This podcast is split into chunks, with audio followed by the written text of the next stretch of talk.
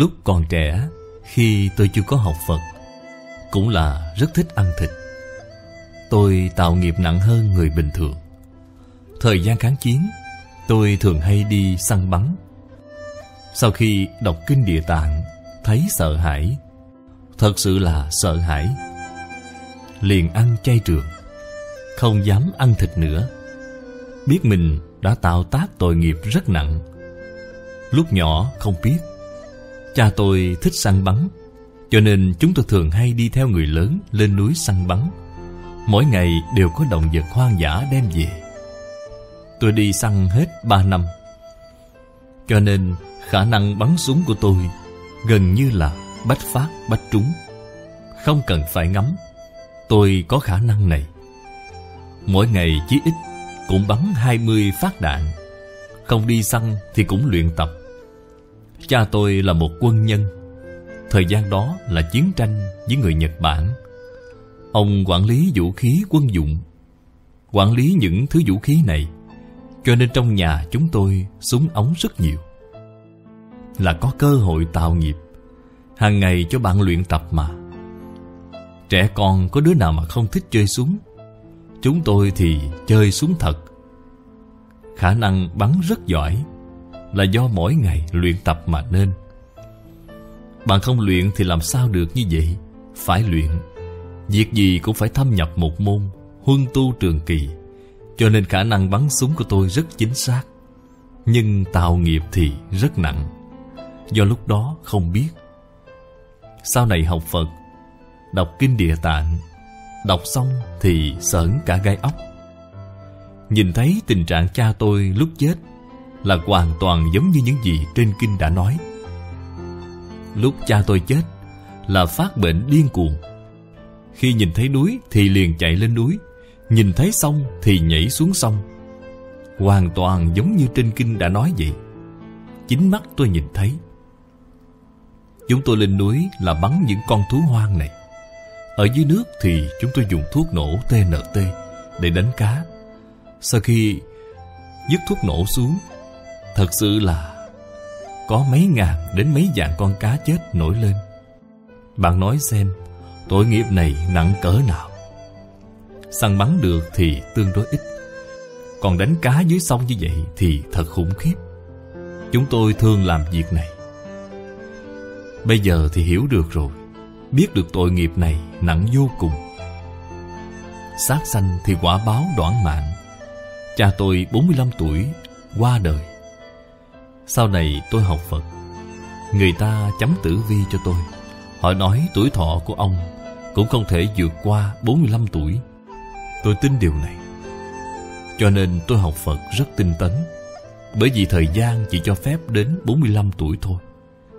Cái năm 45 tuổi, Tôi bị một trận bệnh Rất nặng, Bị bệnh một tháng Tôi cũng không đi tìm thầy thuốc, Cũng không có uống thuốc bởi vì trong lòng nghĩ mạng đã sắp hết rồi Thầy thuốc là chữa bệnh Chứ không thể chữa mạng được Cho nên trong một tháng Chỉ niệm Phật cầu sanh tịnh độ Niệm một tháng như vậy Thì bệnh tự nhiên liền khỏi Sau này có một năm ở trong Pháp hội Nhân Vương tại Đài Loan gặp được Phật sống Cam Châu.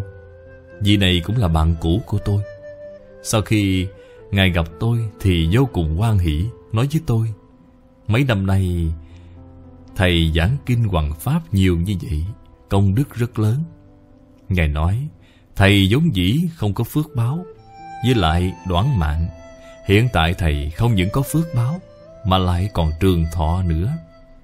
Đây cũng là nhờ phước báo Hoàng Pháp lợi sanh trong đời này hiện tiền Tôi không có mong cầu trường thọ Chỉ là sau khi giác ngộ sáng tỏ rồi thì không còn gì chính mình nữa Tất cả vì Phật Pháp Vì chúng sanh Cho nên được cảm ứng Đối với bản thân tôi mà nói Tôi lúc nào cũng muốn ra đi Tôi đối với thế gian này Không có một mảy may lưu luyến Thân thể lưu lại ở thế gian này là phước của chúng sanh.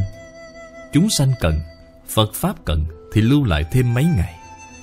Chúng sanh không cần nữa, Phật Pháp cũng không cần nữa, thì lập tức đi ngay. Không hề lưu luyến. Đây là tâm thái hiện nay của chính tôi. Tôi rất quan nghĩ về thế giới cực lạc cho thật sớm, Để gần gũi A-di-đà Phật. Đây là kể lại một chút chuyện tạo nghiệp thọ báo. Nếu tôi không học Phật, Thì nhất định cũng sẽ phải thọ báo trong địa ngục. Không còn lời nào để nói, Nghiệp duyên của bạn ở nơi này. Sanh tử nghiệp duyên quả báo tự thọ lấy. Chuyện này đâu thể trốn thoát được chứ. Mẹ của cô quan mục chỉ là thích ăn. Chúng ta không những thích ăn Mà còn tạo nghiệp, sát sanh, giết hại quá nhiều. Do đời trước sát sanh hại mạng Thích ăn thịt. Đặc biệt ưa thích hải sản Là phía trước đã nói rồi. Sát sanh hại mạng quá nhiều, quá nhiều. Ở trong ngũ giới mà Phật chế định thì sát sanh. Trộm cắp, Dâm dục, Vọng ngữ là tánh tội. Không thọ giới mà tạo thì vẫn có tội, Không thể nói là không có tội. Đây là bốn trọng tội. Bất luận bạn có Phật Pháp hay không, Có học Phật hay không, Bạn tạo rồi đều là tội nghiệp cực nặng. Lúc tạo, xem tâm bạn là dùng tâm gì, Xem nghiệp bạn tạo sâu rộng cỡ nào Mà quy kết tội khác nhau. Nghiệp bà tạo là cố ý. Mặc sức tạo tội Nên tội này là rất nặng. Sát sanh hại mạng. Hủy mạ phần lớn là nói. Đối với người thiện Diệt thiện Phật Pháp Họ không tin. Người khác khuyên Họ không những không tiếp nhận Mà còn phỉ bán Mắng chửi người ta. Nếu như Chúng ta đem chuyện trong Kinh Địa Tạng kể cho họ nghe Họ lắc đầu, không tin Cho là lừa gạt người. Đây chính là phỉ bán Phật, phỉ bán Pháp. Tội này là càng nặng hơn nữa Là do hai loại tội nghiệp này Mà thọ quả báo địa ngục. Nhân duyên quả báo Không mảy may sai chạy Chúng ta phải giác ngộ. Nếu như không thể giảng sanh về thế giới Tây Phương cực lạc không thể thoát khỏi lục đạo luân hồi Hay nói cách khác Những oan nghiệp mà chúng ta đã kết với chúng sanh trước đây và đời này nên biết rằng Thấy đều phải đền trả. Vậy thì khủng khiếp biết bao. Đến đời nào mới có thể trả xong đây?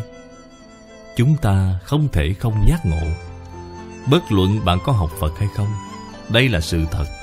Ai cũng không thể tránh khỏi được. Ai cũng vô phương trốn thoát. Chúng ta hiểu rõ những chân tướng sự thật này rồi.